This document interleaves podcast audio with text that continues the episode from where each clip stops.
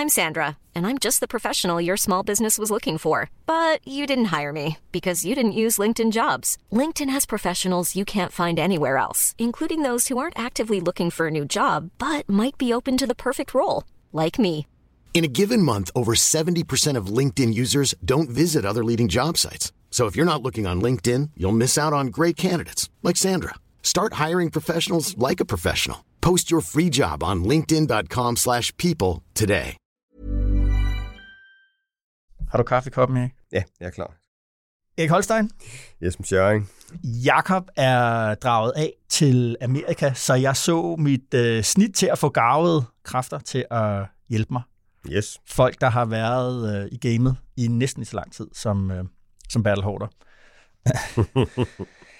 Erik, øh, sidst du var med her i DKP, der tror jeg faktisk, at vi talte om folkeskolen og Mette Frederiksens og Socialdemokratiets forhold til folkeskolen, om fri mellem og almen linje og, og boglig linje. Og øh, nu skal vi tale om det igen.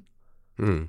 Det har været den øh, helt store historie i den her uge. Det har været, at, øh, at regeringen er kommet med sit udspil til folkeskolereform, eller reform og reform. Den hedder jo faktisk øh, ikke reform, selvom det grandgiveligt ligner en reform. hvor, hvor, hvorfor, hvor, hvorfor det, Erik?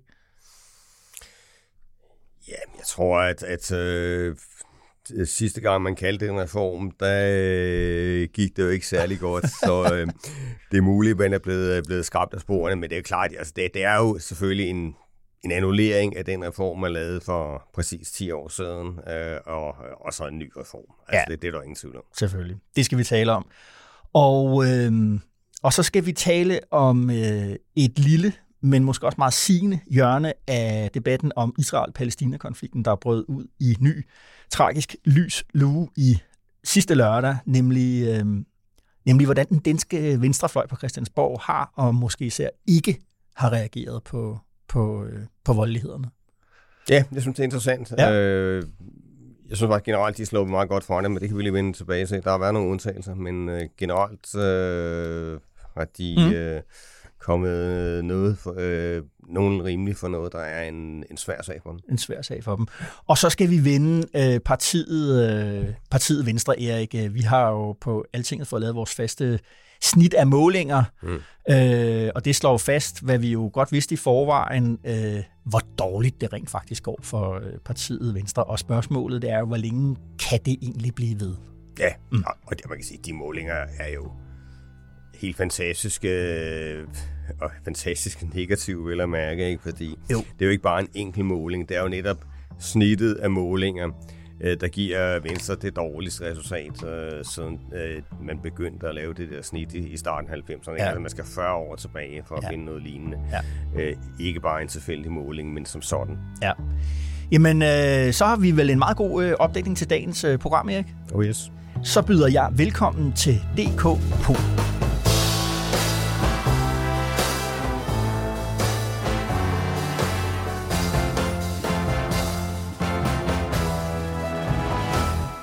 Erik, jeg gad altså godt at have været flue på væggen til Søren Espersens øh, reception i den her uge. Han er jo han er fyldt 70, mm. øh, Søren Espersen, øh, og jeg er alt for dårlig til at komme til de der receptioner, fordi øh, politik er jo også personlige relationer, det er venskaber, det er fjendskaber, og jeg vil gerne have set, hvem der egentlig kom, og måske især hvem der ikke kom, og hvem der holdt tale, og hvem der ikke holdt tale.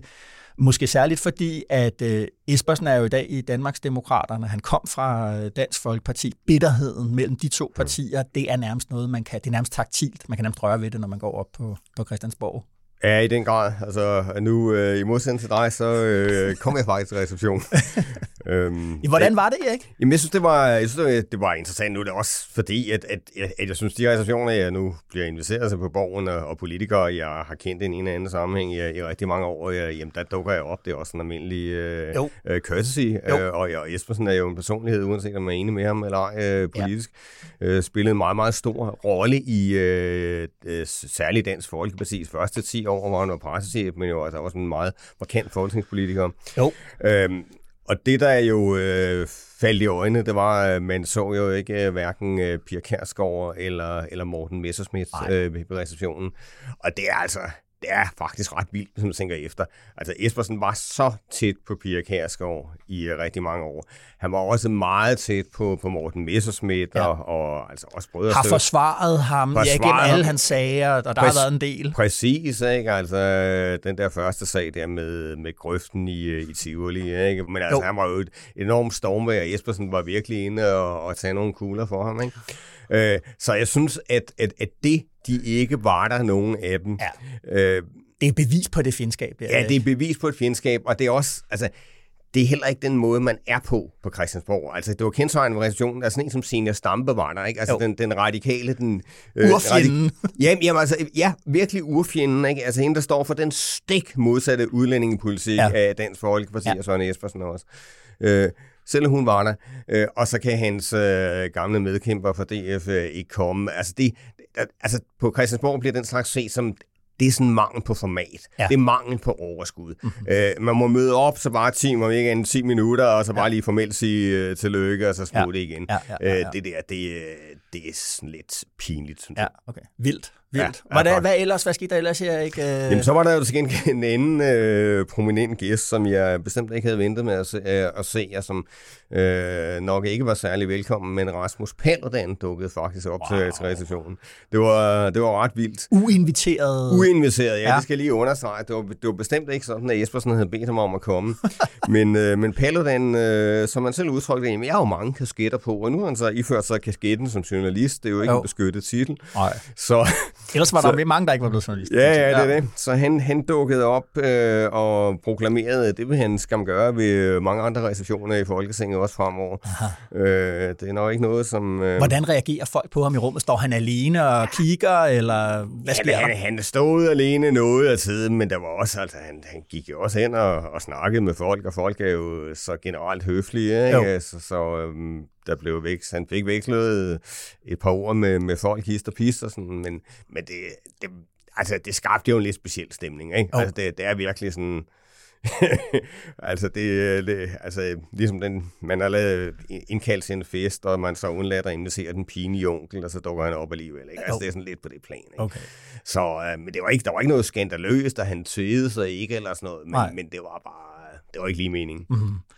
Nå, men Erik, så har du jo på en eller anden måde jo været, været, været fluen på væggen, men, men ja. hvis du så skulle vælge et sted, hvor du ikke har været, øh, Erik, hvor vil du gerne have siddet henne?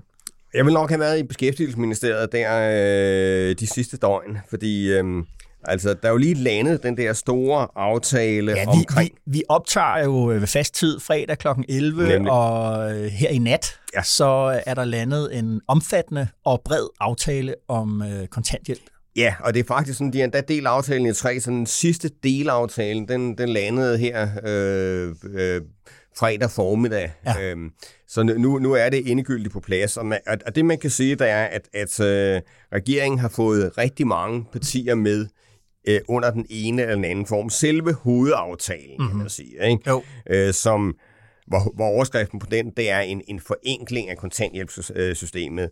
Der er udover regeringspartierne, der er både konservative, SF og radikale med. Ja. Øhm, og der har det jo været vigtigt, især for Socialdemokraterne, at få, få SF øh, med i aftalen, jo. mens det har været vigtigt for Venstre, at konservative var med. Ja. Ikke? Jo. Og øh, så er der så to delaftaler, og, og som man kan sige, overskriften for de der to delaftaler, mm. øh, det er sådan en stramning af udlændingepolitikken, kan man sige. Ikke? Eller i hvert fald, at, at, at uh, langt flere uh, ikke-vestlige indvandrere uh, skal øh, skubbes ud på, på arbejdsmarkedet ikke med, med øh, nedsatte ydelser. Ja, 10.000 står der i aftalen, ja. ryger ned på en, en lavere, laveste ydelse ja. i Danmark. Og det er nemlig det er den ene aftale, hvor det har været sådan, at, at øh, en, øh, en række ikke-vestlige indvandrere, der, der kom før 2008, de kunne få en noget højere ydelse end, end efter 2008, hvor man ændrede reglerne. Ja. Det vil sige, øh, der, der var en forskel på, øh, på, på indvandrergrupper uanset, eller, eller afhængig af, om de kom før eller mm. efter 2008. Den ja. forskel fjerner man nu, så alle jo. ryger ned på den lavere ydelse, hvis de så ikke kommer i arbejde. Ikke? Ja, jo. Og det er så, det er så den, øh, den ene delaftale. Den anden delaftale går simpelthen på det der spørgsmål om, om arbejdspligt, øh, Øh, jeg tror, man har formuleret det sådan til indvandrere med et integrationsbehov. Øh, behov, ja, jo. Og det er jo noget, som øh, Socialdemokraterne har kørt med længe og egentlig ønsket de sidste fem år, og der var et, et klart flertal i Folketinget for det øh, her i sidste samling. Jo. Men det kunne så ikke vedtages alligevel, fordi øh, Venstre sådan, øh, drille taktiske grunde ikke vil være med. Jo. Øh, så det, og, og, og Socialdemokraterne kunne ikke få vedtaget det med venstrefløjen, men nu har man altså øh, fået det der igennem. Ja. Så, øh, så de aftaler, der, der er for eksempel partier som, som DF og, og Danmarksdemokraterne også med. Ikke? Jo. Og det, man vel gerne vil se inde i sådan et lokale, jeg tænker, det er jo i virkeligheden en Ane Halsbo, som forhandler, fordi hun er jo sådan lidt upåagtet mm. i offentligheden. Mm. Altså, hun er ikke en af de mest sådan uh, Ramachan-agtige socialdemokratiske politikere, uh, vi kender. Hun har været, men hun er jo en nøglefigur i partiet, har ja. været det siden uh, 2000 og og 11, og hun er en af de der de håndværkere der, og det her er mm. vel hendes svendestykke. Det vil jeg i hvert fald gerne se hende, fordi man mm. ikke har sådan et stærkt indtryk af hende. Ja. Hvordan, hvordan gør hun det der? Hun må åbenbart gøre det relativt godt. Ja, jeg tror, øh, at den almindelige opfattelse er nok, at det, at, at, at det lige præcis er et svendestykke for hende, at, at, at øh, regeringen øh, sådan set har fået deres politik igennem øh, på de forskellige områder, netop ved sådan taktisk færm at dele aftalen op øh, på den måde, som ja. de har gjort. Ikke? Ja, ja. Øhm, så, øh, så hun har sådan ret upåagtet øh, mm-hmm. fået en, en meget omfattende aftale igennem, øh, på et øh, sådan meget højspændt øh, politisk område. Ja. Og det har du fuldstændig ret i. Altså det, øh, øh, det er sådan første gang, hun sådan for alvor træder i karakter med noget, som hun ligesom selv har stået for. Fordi det er klart, hun blev sat på den der URS-post omkring Stor Bededag. Og, sådan, oh, og, det, og det, var, det var helt forfærdeligt, men der, der kunne hun ligesom ikke gøre noget. Hun har fanget i det, og hendes uh, punchline, det var ligesom uh, skrevet andre steder. Ikke? Oh. Men, men her har hun ligesom vist, hvad hun, uh, hvad hun selv kunne, og det, uh, det tror jeg, man, i hvert fald i Socialdemokratiet, man er, man er meget tilfreds med. Det, det sidste pressemøde her, øh, med den sidste delaftale. Der, der var både øh, en halv på med, men Kåre Dybvad Bæk var, var også med til at, at øh, ja. fremlægge den del. Ikke? Jo.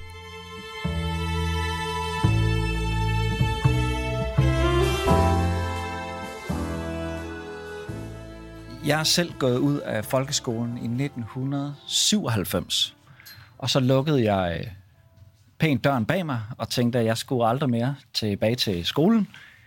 Men øh, så ringede øh, statsministeren en øh, sen aften før jul her og spurgte om ikke, øh, at jeg skulle være undervisningsminister. Og siden da har jeg så haft muligheden for at komme rundt og besøge en masse danske folkeskoler. Ja, Erik, det er jo ikke helt rigtigt, som undervisningsminister Tesfaye siger her, at han slet ikke har beskæftiget sig med uddannelse her under folkeskolen, siden han forlod den i 1997. For i 2013, der udgav han jo bogen Kloge Hænder, hmm. der handler om, hvordan de praktiske fag og den håndværksmæssige faglighed var blevet nedprioriteret og nedvurderet i det danske samfund til fordel for det, for det boglige og det akademiske. Og nu 10 år efter, der står han som minister i en og meget direkte er i gang med at gøre noget ved lige præcis det problem. Ja, øh, og øh, på den måde, den reform, øh, de lægger op til her, den, den, altså, den er jo meget gennemgribende, hvis øh, det bliver resultatet. Ja. Nu, nu tror jeg nu, altså der mangler jo vildt sagt meget. Det kan jo tage altså måske flere år endda, før de får forhandlet sig færdige om det der. Det er jo helt tydeligt, de ikke er travlt. Ikke? Jo. Men man kan sige, det, det der er jo sådan kendetegnende ved det, det er jo øh, ganske rigtigt, at de praktiske fag skal have en, en langt... Øh, øh, større betydning, langt større vægt i, i skoledagen. Ja. Øh, og så det der øh, greb, de også kommer med, som, som jeg egentlig synes er, er smart tænkt med, at, at sådan, øh, særlig skoletræt øh, øh, drenge i, øh, i de sidste klasser, ja. der, at, at de kan komme i en form for mesterlærer. Juniormesterlærer. Netop, ikke? Ja. at de kan, kan udskifte et par skoledagen med den der juniormesterlærer.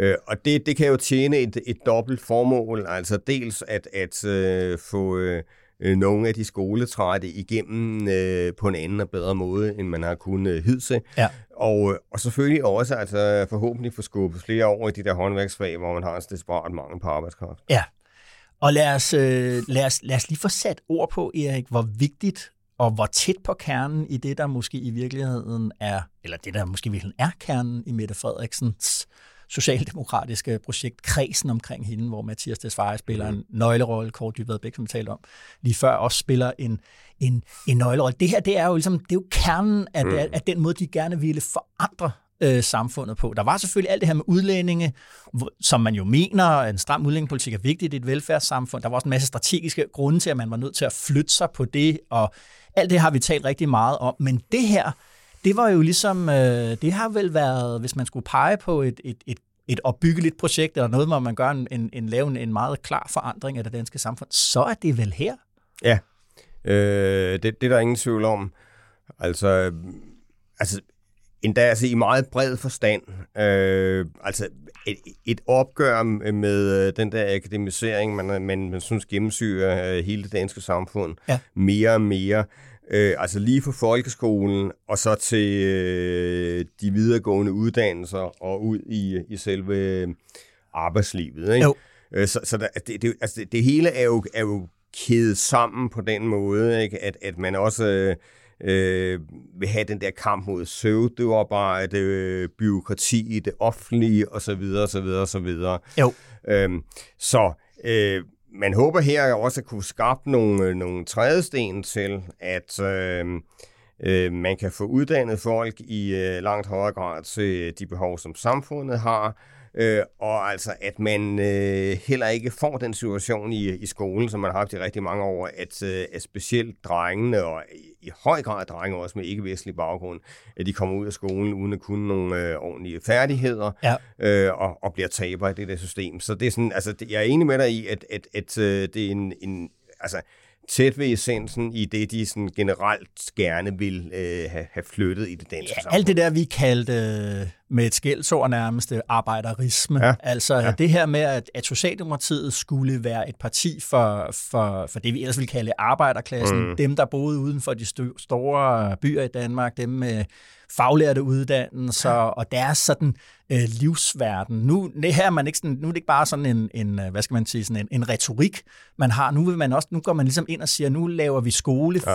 for jer, øh, og ikke for nogen andre. Øh, det, det synes jeg er, det, jeg synes, der er endnu mere bemærkelsesværdigt ved det, det er jo, at man har fået Venstre og Moderaterne mm. øh, med på den her. Det synes jeg er det helt store øh, vilde ved den her øh, regering, som man kan sige det på den måde, det er, at, at, at vi har jo talt, og du har også talt rigtig meget om det der med, at det er meget store skift, øh, hamskifte Mette Frederiksen har haft fra mm. den, sin første periode, hvor hun bliver formand, til og med 22, og så kommer valget, og nu har vi den her SVM-regering, der er noget helt andet. Men her der er der jo en, en meget, meget klar kontinuitet, hvor det er lykkedes at få Venstre og Moderaterne, og måske særligt Moderaterne, som en, en, en slags aflægger af de radikale, med på at gennemføre noget af det mest ideologiske, som, øh, som Mette Frederiksen og kredsen omkring hende har talt om i årvis. Ja, men det skal dog siges, at øh, Altså, når det gælder den der universitetsreform, man, man lavede der før øh, sommer, hvor man så også fik øh, ført nogle flere penge over til, til erhvervsskolerne. Ja. Så selvfølgelig var det vigtigt på Socialdemokraternes synsvinkel. Man kan sige, at selve øh, universitetsreformen blev kraftigt udvandet i forhold til det, som øh, Socialdemokraterne havde ønsket. Og det skyldes jo så i høj grad også, at Moderaterne, Christina Elund, ikke, som øh, undervisningsminister, trak i den anden retning. Jo. Men, men, men altså ikke desto mindre, så, så er det jo rigtigt, at, at, at, at, uh, selve hovedsporet, og specielt når vi i forhold til folkeskolen med at, at få gjort det mere praktisk, Øh, dem har, har man jo fået de andre med på. Og, men det er så også et område, øh, når det gælder folkeskolen, hvor, hvor Lykke jo også personligt er med. Ikke? Han jo. har jo haft det der øh, drengeakademi ikke? for nogen, der har klaret sig dårligt i skolen og så videre. Så, så han har sådan set også haft fokus på, ja. hvordan man kunne øh, få løst den der knude med, der er øh, alt for mange, der kommer ud af folkeskolen øh, uden at kunne læse og skrive ordentligt, ja. for, for, for at sige det helt banalt. Og det er jo sådan jo. Et, et problem, man har snakket om i årtier, ja. øh, men det er bare ikke blevet bedre. Øh, så, så det er der sådan en, en Og det, man satser på nu, som man, man læser udspillet, så er det jo ligesom at sige, i stedet for at sige, øh, når folk er 20 procent øh, ungefær kommer ud uden at kunne læse mm. og skrive og regne ordentligt, så har man ligesom haft øh, i, i, i den forrige folkeskolereform, den der stadig øh, gælder, øh, satset på, at man skulle skrue op for timetallet, og op for læsningen, ja. og op for matematikken. Og det, der ligesom ligger i, i udspillet i hvert fald, det er at sige, at måske skal man den praktiske vej rundt mm. om det. Altså at, at man via, via håndværk, via, for eksempel at vise, ligesom, du ved, at matematik ikke bare er, er teori, mm. men også noget, der skal bruges i praksis, at man at den vej kan få løst det der problem med de der 15-20 procent, der ikke, der ikke kommer, kommer øh, ordentligt ud af den danske folkeskole. Ja, og, og det ironiske ved det er jo, at, at på et eller andet plan vil man løse øh, det samme problem, som man har forsøgt at konfrontere med den tidligere folkeskolereform. Det var sådan forskellige metoder, man, øh, man prøver på det, men altså, det, det der sådan har været sloganet for øh, mange socialdemokrater øh, de sidste mange år, altså omkring Mette Frederiksen, Lars Olsen, som jo spillede en stor Præcis. rolle også i forbindelse med den tidligere folkeskolereform, ja. man i stedet med øh, lytter meget til. Øh, jamen det har været det der opgør med, med en skole, der øh, blev skabt mere og mere for en bedre øh, middelklasses børn, og blev mere og mere teoretisk osv. osv. Øh, og der, der forsøgte man så nogle andre greb for at få gjort op med det øh, sidste gang. Øh, jeg synes, at, at, øh, at der, det virker som, der er nogle gode takter i det her, men det er selvfølgelig vigtigt også, at, at, øh, at det så ikke bliver på, på bekostning af de boligstærke elever, fordi ja. altså, det, altså, det, det, det, det er jo vigtigt, at de får skabt nogle modeller, der netop er fleksible og, og øh, tager hensyn til, at, at, at børnene er enormt forskellige. Og, og der er så øh, er nogen, hvor det vil være en pestilens at have flere øh, sløjtimer. Jeg, jeg begyndte at tænke tilbage til min, til min egen skoletid. Jeg tænkte, at altså, hvis jeg skulle have fordoblet antallet af sløjtimer, altså, så, så var jeg sikkert stå af fra skolen, eller skåre en finger af mig selv, eller sådan noget. Jo. Ikke? Så, så, du, ikke, så, du havde ikke stået her med dobbelt antal sløjtimer. Nej, det havde jeg sgu ikke. Altså, så, så, så, det, så det, er jo, det er jo meget individuelt. Ikke? Så det, det er vigtigt, at man ja. ikke øh, falder lidt i den fælde, man gjorde sidste gang, hvor man går sådan meget kraftigt i en retning, og så kommer der nogle øh, slagsider til den anden side. Og apropos det, Erik, for det er jo noget det, jeg har, har, har kigget meget på. Øh, det er også noget uddannelsesredaktør her på Alting, Signe mm. Løntoft, har kigget meget på. Det her, hvad, altså er vi i virkeligheden, og det tror jeg var det, vi talte om sidst, da du var med øh, her, Erik, det var jo det der med, at man på nogen måder måske, at det, der bliver resultatet, det er, at man får en meget skarpere opdeling af eleverne mellem mm. ja. boglige elever og elever, der har øh, talentet liggende på det praktiske. Altså, at det, at, at det bliver et opgør med enhedsskolen. Mm. At det er det, der ender med at blive konsekvensen. Selvfølgelig ikke en tilbagevend nødvendigvis til den sorte skole, og den, også den nedvurdering, der lå af, af, af mm. dem, der ikke var boglige. Mm men en, en moderne form, hvor man, øh, som ligger, det jeg er meget interesseret i, når man sidder og kigger i, i udspil, det er det der med valgfag, at man gerne vil styre mm. det på valgfag. Altså, at eleverne selv vælger. Mm. Øh, det, er ikke, vil sige, det er ikke institutionen, der kommer ind og siger, du er mm. sørme ikke god nok til, at, mm. og, til, til det bolige, så du øh, ryger i, i, i den store, brede kasse, vi er ligeglade med. Men at eleverne selv vælger ud fra, også, man vil også gerne under, have et fag, der skal handle om undervisning og job, altså hvor man skal se sammenhæng mellem, hvorfor man går i skole, og hvad man skal lave, når man er færdig med det. Og der kan man sige, at man får sådan en, en, en at, at man per valgfag i virkeligheden ender med, at øh, sådan i godsøjne, du ved, A-klassen, det er dem, der skal i gymnasiet og har det mm. bolige, de har valgt de fag, de har valgt, du ved, et ekstra mm. fremmedsprog, eller hvad det er. Og så B-klassen, det er der, hvor man har valgt øh, flere praktiske fag, og de skal så videre i, i, erhvervs, øh, i erhvervsuddannelserne, i velfærdsuddannelserne. Altså, hvad, hvad, hvad tænker du om den? Jamen, jeg synes, det er helt rigtigt, at, at øh, det er et afgør med den der enhedsskole, men men jeg synes altså også, det, det er en vigtig pointe, at, at det netop bliver sådan på frivillighedens plan, fordi altså jeg øh, har jo desværre nået den alder, hvor jeg øh, må tilstå, at, at jeg, altså jeg gik jo, jo i, øh, i folkeskolen, hvor der var realen, ikke? Mm-hmm. og, og øh, så bare øh, den almindelige 8. 9. klasse, sådan, og hvor man altså, altså det var, det var et fravalg af dem, der ikke kom i realen, ikke? Altså de, øh, de synes jo ikke, det var fedt, at, at, at de endte, hvor de gjorde. Vel? Og, der, og på samme måde i forhold til gymnasiet, ikke, hvor der jo. nogen, der blev, øh, blev fravalgt ret øh, øh kontant der. Ja. Øh, så øh, altså det, det, det er jo så ikke det, man vender tilbage til. Altså hvis, hvis, man, hvis man kombinerer det med, hvis det lykkes at få skabt den der større respekt om håndværkerfag også, ja. så, og, og, øh, så man griber fat i, at man, man har for eksempel det der, den der teori om, man regner med mindst syv forskellige intelligenser. Ikke? Jo. Øh, og hvis man, hvis man får sådan, øh, slået fast, okay, der er nogen, der kan have den der boglige intelligens, der er nogen, der kan have sådan mere øh, taktile, rumlige intelligenser, ikke? hvor man er jo. rigtig god til at bruge hænderne og så videre. Ja. Og det er lige så godt som det andet. Altså hvis man, hvis man får gjort det bare til en anden måde at, at, at, at være på, ikke? Ja, jo, jo. Øh, så, så synes jeg, at det, faktisk det har noget for sig, som altså, man øh, får folk til at udnytte de forser, de har. Ja. Øhm, fordi det er jo også sådan, som det er i dag. Altså, der, der er jo nogen, der, der jo helt konsekvent bliver taber i det, fordi de netop ikke øh, måske kan udnytte, at de, de er rigtig gode til hænderne, selvom de Præcis. ikke øh, kan alle mulige teoretiske principper. Ikke? Så det er også, hvad skal man sige, værdikamp, det her? På ja, det er det. Ja. Altså, det er det. Og, og jeg synes, altså, og det er jo helt rigtigt, det betyder jo, super meget for, øh, for Mette Frederiksen også. Man kunne se, hun havde det med i sin åbningstale også, ikke? Som, som, som det bærende element. Ja.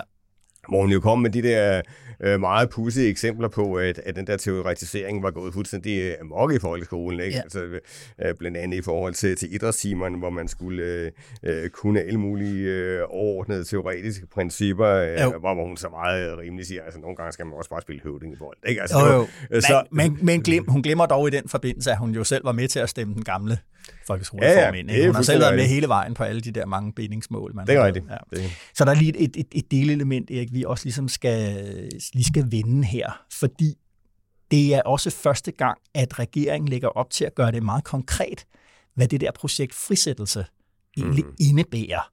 Øh, og i det her tilfælde, der indebærer det jo, at det er kommunen, og det er skolebestyrelsen, de lokale skolebestyrelser, de får et meget større manøvrerum, øh, ved at man fjerner de der bindingsmål, og man gør det muligt ligesom at, at, at, hvad kan man sige, at, at, at differentiere mellem, øh, hvad, hvad der skal foregå i timerne, hvor mange voksne der skal være, og man gør det jo også muligt at, at gøre skoledagen meget kortere, end, end, øh, end vi er vant til øh, i dag. Det var jo forventningen af, at frisættelse først skulle blive konkret på det der ældreområde. Øh, som jeg hører det, så er der egentlig ikke så meget at vente her, men det her, det er jo det er vel ret radikalt. Ja, det er det. Og det øh, kan være noget, man kommer til at brække på, ikke? fordi igen, hvis vi snakker om, om den der almindelige idé om øh, lighed, der var slå i hele skolen. Ja. Altså, hvis det her betyder, øh, at øh, man i Gentofte og på Frederiksberg altså får øh, en skole, hvor man øh, altså virkelig tager hånd om alle elever og kan køre med to fordi det er velstående kommuner Ja, og så er. videre. Mens man på Lolland Falster altså øh, skærer så meget ned i simetallet, som man kan, og øh, altså ikke er i stand til at, at, at understøtte de, øh, de dårligt stillede elever på samme måde der, fordi økonomien i kommunen simpelthen er for dårlig. Ja. Altså, hvis det bliver resultatet, så bliver det jo noget, som Socialdemokraterne ikke kan leve med i længden. Så, Præcis. jeg synes, de, altså, for, øh, specielt for, for Socialdemokraterne, øh, der må det her altså være en kilde til en smule uro. At de skal vel tænke sig rigtig, rigtig godt om, Ja. hvordan det her bliver ført ud i praksis. Ikke? Jo. Jeg har jo sådan lidt en, en teori om den der øh, frisættelse, projektfrisættelse der. Jeg anerkender fuldstændig, at det er, det er dybfyldt og reelt ment fra regeringens side. Man ser nogle muligheder her, også til, som, øh, hvad skal man sige, som kan øh, kopieres i andre dele af, den, af, den, af velfærdspolitikken i Danmark. Så det skal ikke lyde mere kynisk, end det er. Men jeg tror også, at det, her, det handler om, hvad man kunne kalde de stigende forventningers problem. Mm. Altså det her med, at øh, velfærdsstaten bliver, er, er, vi, vi bakker op om den, fordi vi synes, den leverer ydelser til os, og services især, som middelklassen øh, bredt set opfatter som øh, state of the art, som, den, som en høj standard. Ikke?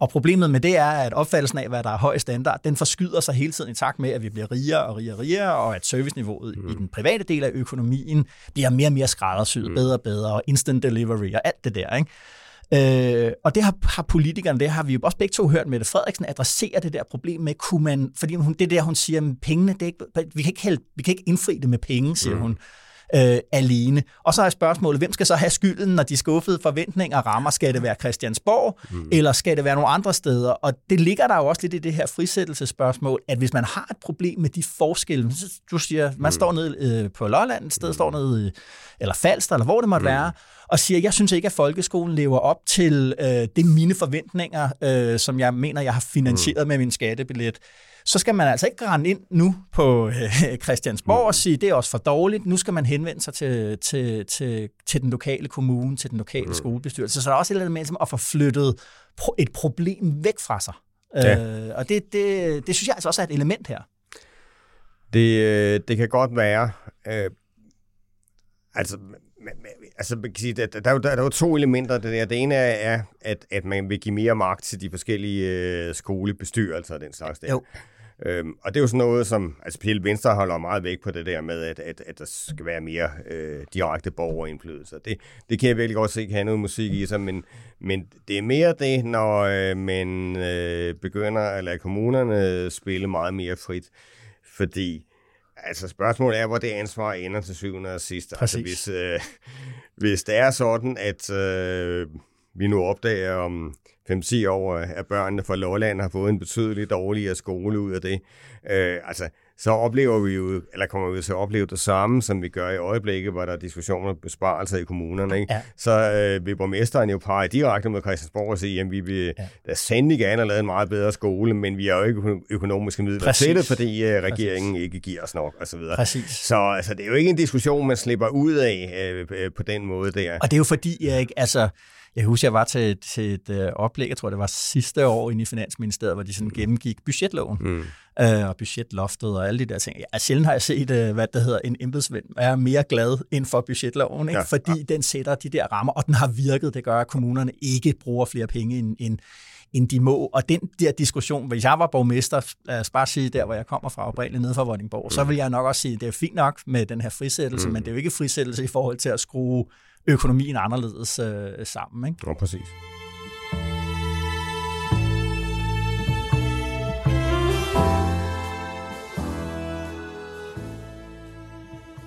Det her det er ikke en afvisning af blå blok. Det her det er en konstatering af, at vi får mere af vores politik igennem ved at være i den regering, vi er i nu. Og det er nu engang det, vi er sat i verden for. Det er at gennemføre vores politik. Det vil vi gøre med dem, som vil gennemføre den sammen med os. Ja, Erik, her er det Jakob øh, Ellemann, formand for Venstre, økonomiminister, der fortæller om, hvorfor Venstre er øh, gået i regering. Men det er jo som om, at Venstres vælger ikke rigtig har opdaget, hvor succesfuldt han mm. selv synes, øh, at det er. Hvor Folketinget sidste år gav Venstre 13,7, tror jeg nok, øh, procent af øh, stemmerne. I forvejen jo et katastrofevalg øh, så står partiet nu øh, knap ind i valgperioden, et år ind i valgperioden, til 9,2 procent i det vigtede gennemsnit, mm. som, som statskundskabsprofessor Kasper Møller Hansen laver for os her på Altinget. Erik, alle kan se det slemt, men hvor slemt er det egentlig? Jamen, det er en katastrofe. Altså, man kunne have forventet, at Venstres bund øh, den blev nået ved det der katastrofevalg, man fik sidste gang. Man skal huske på, det er jo ikke, det er jo ikke mere end øh, godt fire år siden, at øh, Lykke fik scoret ja. over 23 procent, 23,5 procent, tror jeg, ja, ja. i 2019. Ikke? Så allerede de der øh, godt 13 procent, man fik ved, ved valget sidste år, det var jo sådan noget i nærheden af en halvering, man røg ind i der. Ja, ja. Øh, og så snakker jeg om, at den er, næste smertegrænse vil ligge på 10 procent, øh, ja. og nu er man altså øh, under, under den, og, ja. og adskillige målinger har altså også øh, haft venstre på sådan 8-7 eller oh. den slags der. Ikke? Altså, ja. øh, det, det er jo helt, helt galt, og det, og det, og det mener, det er jo så meget desto mere deprimerende for dem, at øh, det så nærmest er gået endnu værre, efter Jakob Ellemann er vendt tilbage. Det. Ikke? Man tænker, okay, efter det der limbo, der har været med, med en, en sygemeldt formand, og øh, ja, det ville øh, være slemt nok, men nu kunne der mindst komme lidt ro på, når han så viser sig igen. Men det har jo på ingen måde hjulpet på det. Og, og så er det altså til med altså en situation, øh, hvor man ikke har taget fat for det, der er øh, måske allermest smertefuldt for Venstre i den her regeringsperiode, nemlig CO2-afgiften til landbruget. Ja. Ikke? Så det er jo ikke fordi, at, at man øh, står i et, øh, et øh, super godt sted, og så kan øh, pege på, at det kommer til at gå øh, endnu bedre lige om lidt. Altså det er ikke engang sådan, at man står et, et dårligt sted og kan sige, ja, det er bare midlertidigt, øh, og om et halvt år er det garanteret bedre. Altså det, det er en nedtur, som det er svært at se nogen inden på. Og jeg sad lige og kiggede på øh, Jakob Ellemann, hans personlige tal, mm. det måler øh, opinion jo øh, for os. Ikke? Altså, det, altså bare lige for at trække nogle øh, øh, tal frem her, det, det er kun 4% af vælgerne, der egentlig kunne se, som, øh, se ham som, mm. øh, som statsminister. Ikke? Det er 21%, øh, der har det med Mette Frederiksen. Ikke? Mm. Øh, vi spørger også det der med, har du et positivt indtryk, har du et negativt indtryk, og så samler man de der procent og trækker dem fra hinanden. Der har han et minus på 27 procent, mm. hvor Truls Lund Poulsen øh, har et plus på, øh, på, på 13. Ikke? Øh, kun 8 procent af SVM-vælgerne ser ham som, øh, som statsminister, der har Mette Frederiksen 51 procent. Kun 2 procent af de blå partier uden for regering de øh, kunne godt forestille sig, at Ellemann til statsminister, der har både Støjberg og Fanopslag, de har en opbakning på 25 cirka procent hver. 36 procent af SVM-vælgerne er ham negativt stemt. 64 procent af de blå, blå vælgere uden for regeringen, altså dem, der stemmer på LA eller K mm. eller Danmarksdemokraterne og DF, de har et, et, øh, de er ham negativt, øh, de er ham negativt stemt. Og der tænker jeg ligesom, det første problem for ham, det første, der hvor det for alvor begynder at brænde, det er jo ikke næste folketingsvalg det er det kommende kommunalvalg mm. i 20 25. Og bare lige for lige at samle op på det, Erik. Venstre, de har tabt stemmer ved hvert kommunalvalg siden øh, kommunalvalget. I 13, der fik man 830.000 stemmer. Mm. Ved det sidste kommunalvalg i 21, der fik man 650.000 stemmer. Det vil sige, at man er mm. gået fra at få mere end hver fjerde stemme, til at man nu er man nede på, på, på hver femte stemme. Man havde 48 borgmestre i øh, kommunalvalget 2013, der kom der 48 borgmestre ud af. Nu har man 34. Hmm. Erik, det er jo det, der... Altså, kan Ellemann overleve? Lad os gøre det helt skarpt. Kan han overleve dårligt kommunalvalg? Nej, det mener jeg ikke. Nej. Altså, det, det, altså grænsen går der. Altså, jeg tror til gengæld, at han har alt andet lige fordi, skal man på, hvad man siger, ikke? fordi det, det, det er meget tit, at, at, at tingene går så hurtigt i uh, ja. politik i øjeblikket, at, at man kan få nogle uh, klip imod sig. Ikke? Jo, jo. Så, så jeg, jeg er nødt til at komme, selv her komme med et forbehold. Vi altså, sætter en, uh, sådan en asterisk, og så kommer forbeholdet hernede. Præcis. Ja. Men, men uh, alt andet lige uh, vil jeg mene, at han har en respit uh, frem til kommunalvalget. Ja. Fordi altså, altså, Venstre har ikke appetit på, på en, en magtkamp. Der er ikke nogen, der står sådan og hammer på døren, fordi de vil ind og overtage Nej. hans formandskontor. Nej.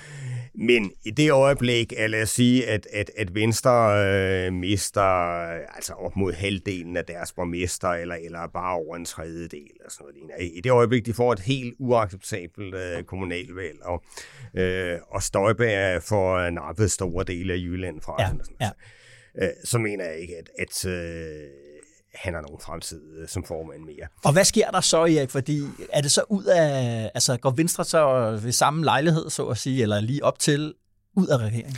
Ja, det vil jeg tro.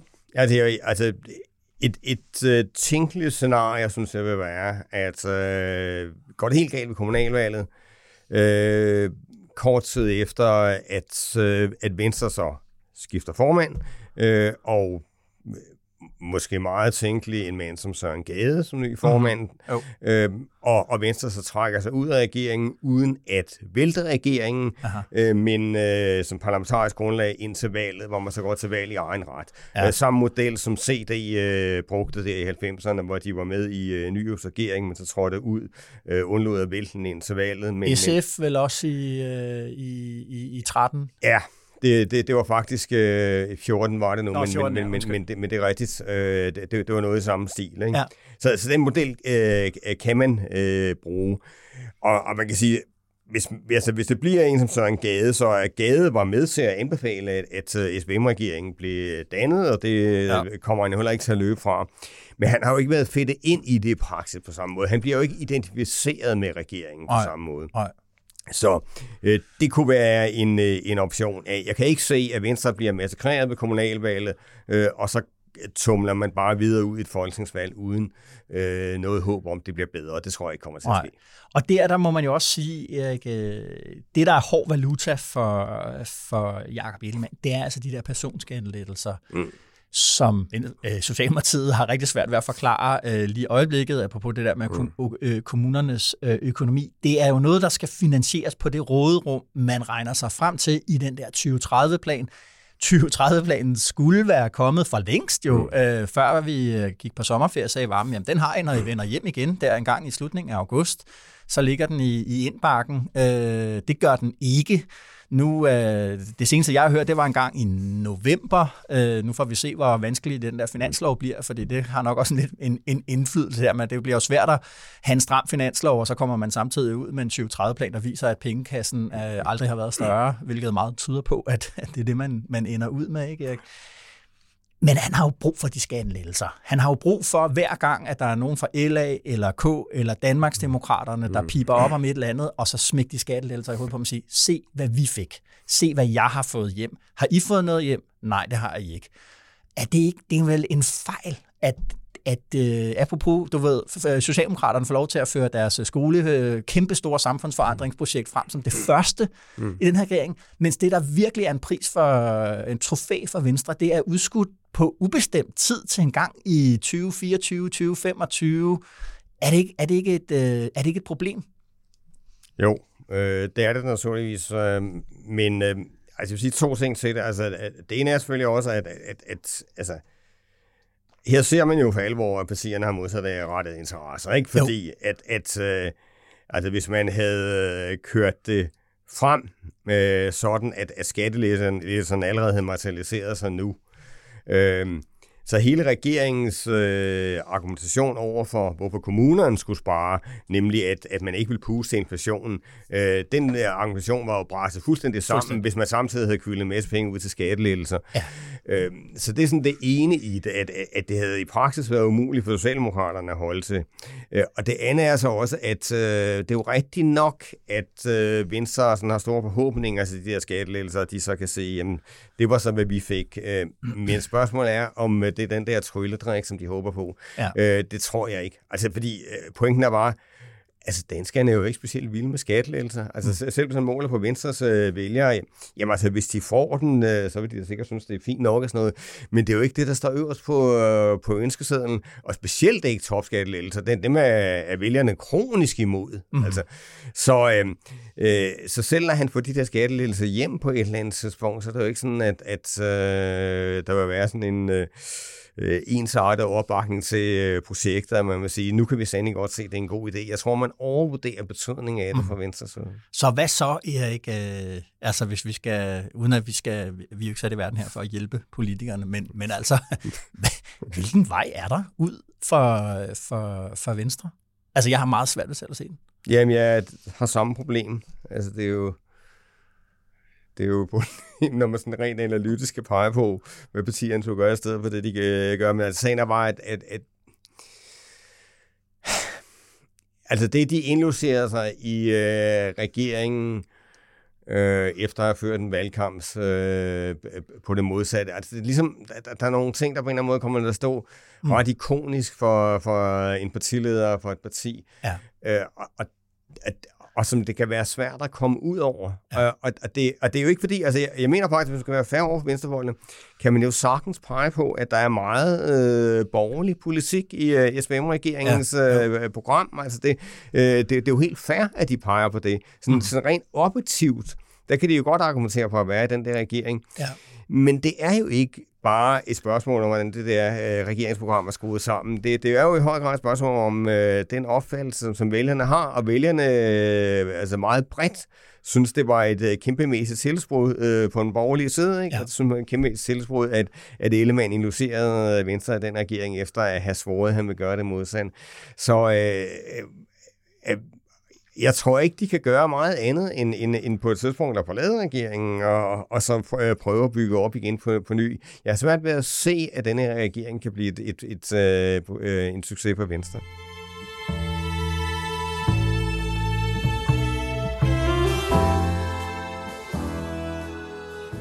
Erik, nu har vi øh, uundgåeligt kommet til at nævne din, øh, din alder øh, her i løbet af, den, af de sidste mm. 40 minutter her. 70'erne og 80'erne, Erik, det var vel den periode, hvor den danske venstrefløj var allermest venstreorienteret eller hvor man kan sige, den der forestilling om et brud, en revolution med mm. det vestlige kapitalistiske samfund, den var mest rodfæstet og, og bredest delt øh, blandt venstreorienterede øh, vælgere. Yes, right. Og øh, en vigtig del af det med at være venstreorienteret på den der måde, det var jo at engagere sig i Israel-Palæstina-konflikten på palæstinensernes side meget entydigt. Mm. Øh, også, også, også den del, der handlede om den, den væbnede modstand mod, øh, mod Israel. Og så har vi jo begge to øh, lagt mærke til øh, hen over weekenden, hvor der har været det der øh, forfærdelige angreb i, i, i, fra Gaza ind mod, mod Israel, øh, foretaget af, af Hamas, øh, den islamistiske terrorbevægelse, der jo, der jo regerer på mm. Gazastriben. Mm. Øh, at reaktionerne har været anderledes, end i hvert fald de ville have været, forestiller vi os tilbage i slut 70'erne og starten af, af, af 80'erne. Ja, og jeg, jeg synes, at uh, specielt uh, må man sige, at, at uh, partier som SF og Enhedslisten har haft en meget, meget entydig ja. linje i det her. Altså en klar fordømmelse af terrorangrebet. Ikke noget med at, uh, at relativisere og, og, og sige, ja, ja, men Israel gør også det og det. Og sådan, det har været fordømmelse af det der sådan fuldstændig bestialske angreb på, på civile, og, ja. og, og så punktum. At man så også øh, går ind for en, en to-statsløsning, at man, at man ikke uden videre ønsker at, at øh, stoppe al øh, humanitær bistand til, til palæstinenserne. Ja. Det, det er jo en anden sag, og det er jo øh, synspunkter, man sagtens kan stå for.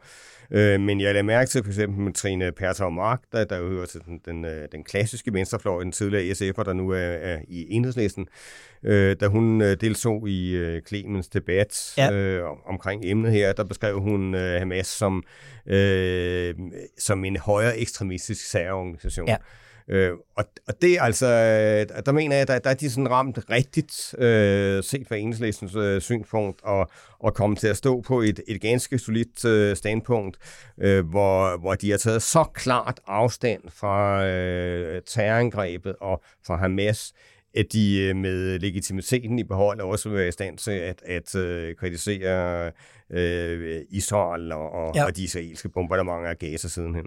Så det er ligesom, det, hvad kan man sige, det, det, er, det, det er jo noget, man gjorde meget hurtigt, øh, har haft den der reaktion, hvor ja.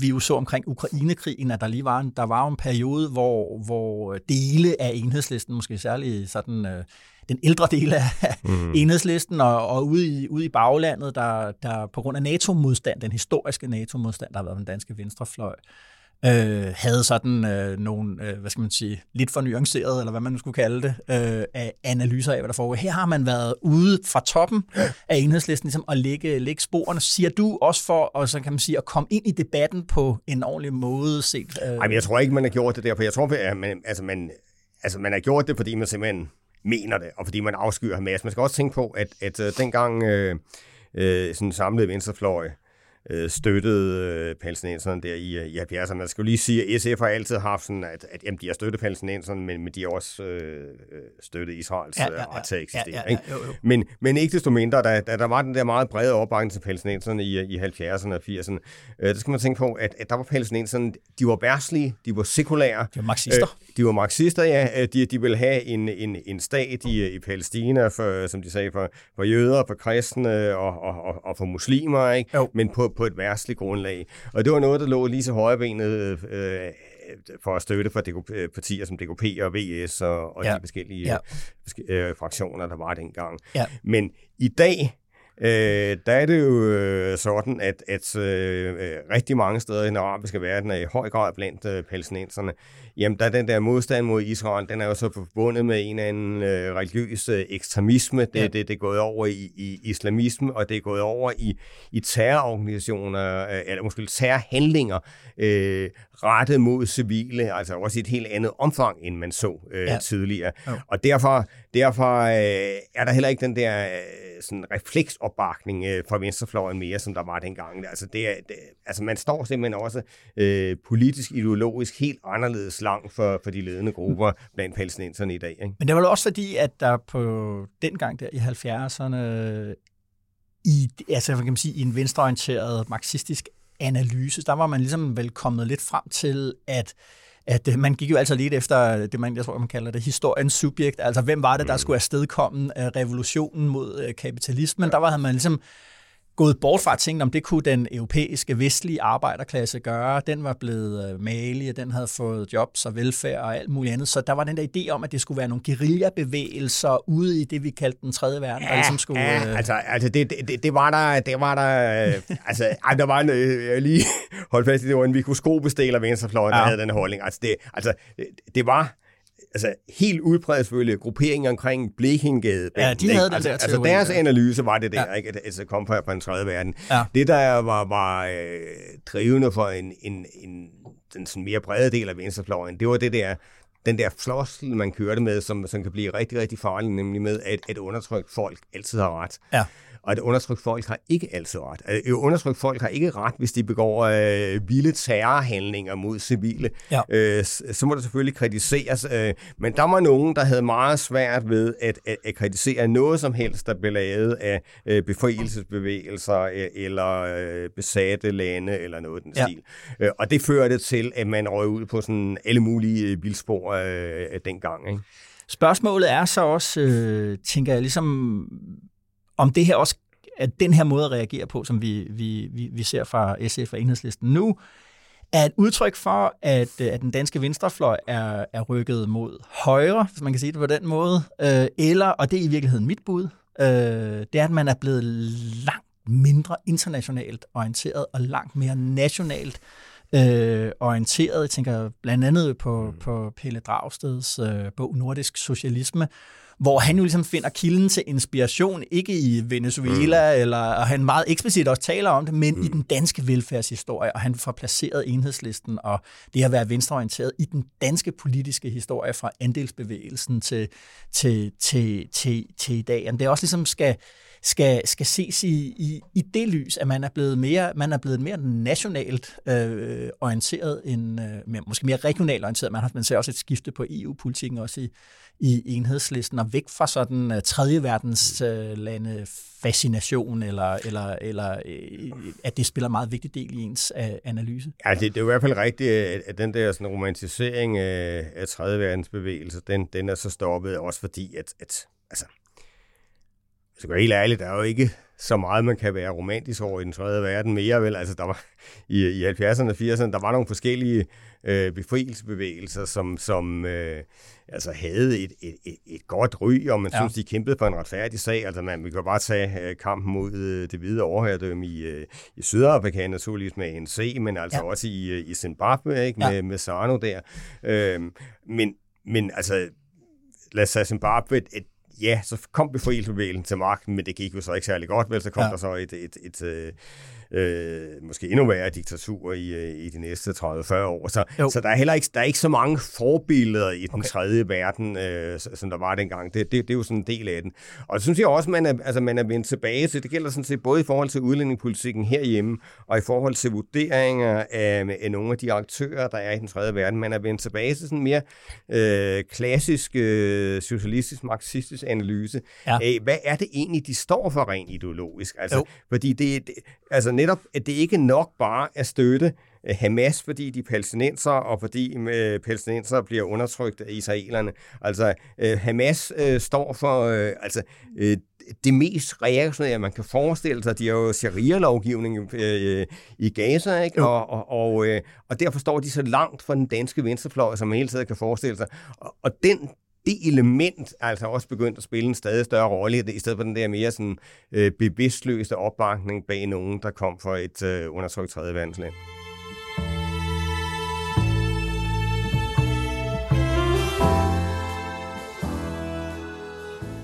Erik, det var det. Tak for hjælpen med at få endnu en episode af DK Pol i, i hus. Ja, lige måde.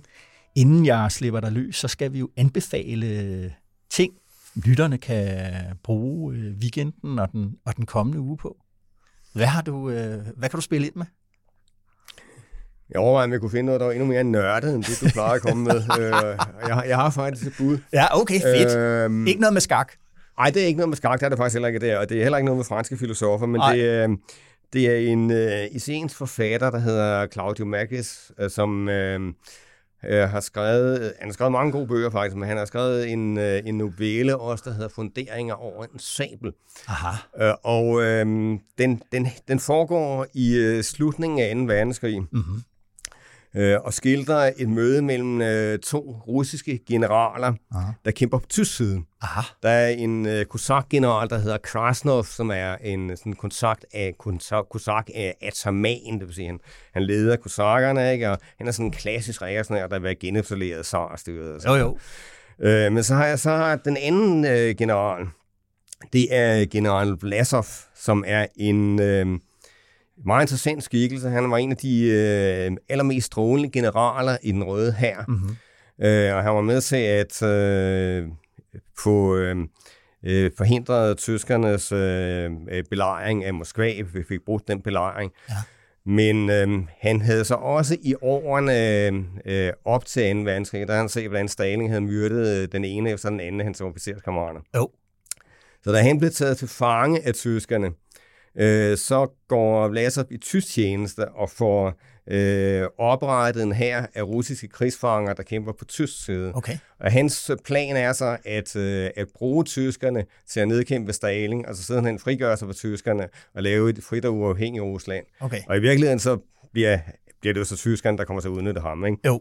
Men, men det, det er interessant, fordi altså, Vlasov er en af sådan, historiens tragiske skikkelser, fordi man, han ender i den grad på en forkert søde, mm-hmm. men man kan godt forstå hvert skridt, der bærer ham i den retning. Aha. Så det er sådan en, en altså en historisk nørdet detalje. Men, ja. men, øh, men og hvad synes, er det der med sablen? Hvor kommer sablen ind i billedet? Jamen det er fordi, det, det er Kozak-generalen, øh, øh, der har en sabel. Og sådan noget, altså. okay. Men, men, øh, Nå, ej, hvor spændende. Ja. Den er givet videre.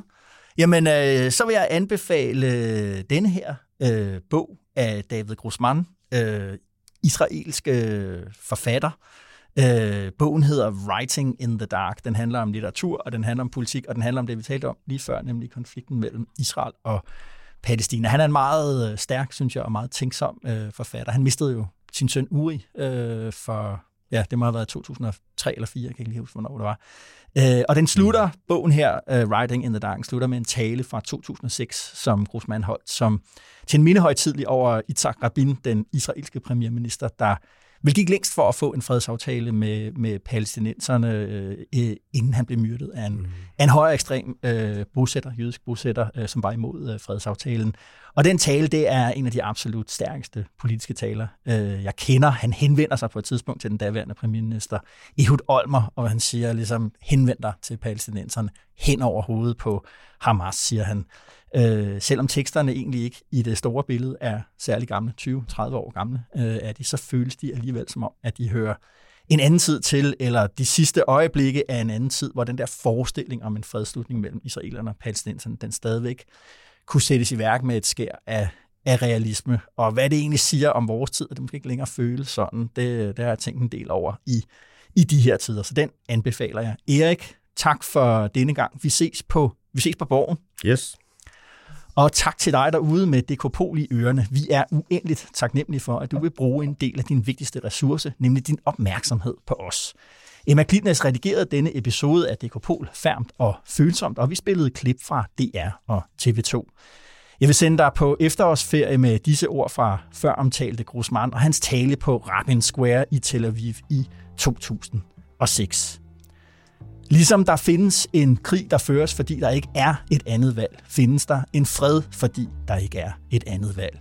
Fordi der ikke længere er et andet valg. Vi har ikke noget andet valg, og de har ikke noget andet valg. Og en fred, der ikke kan vælges fra, skal forfølges med samme beslutsomhed og kreativitet, som man går ind i en krig, man ikke kan vælge fra.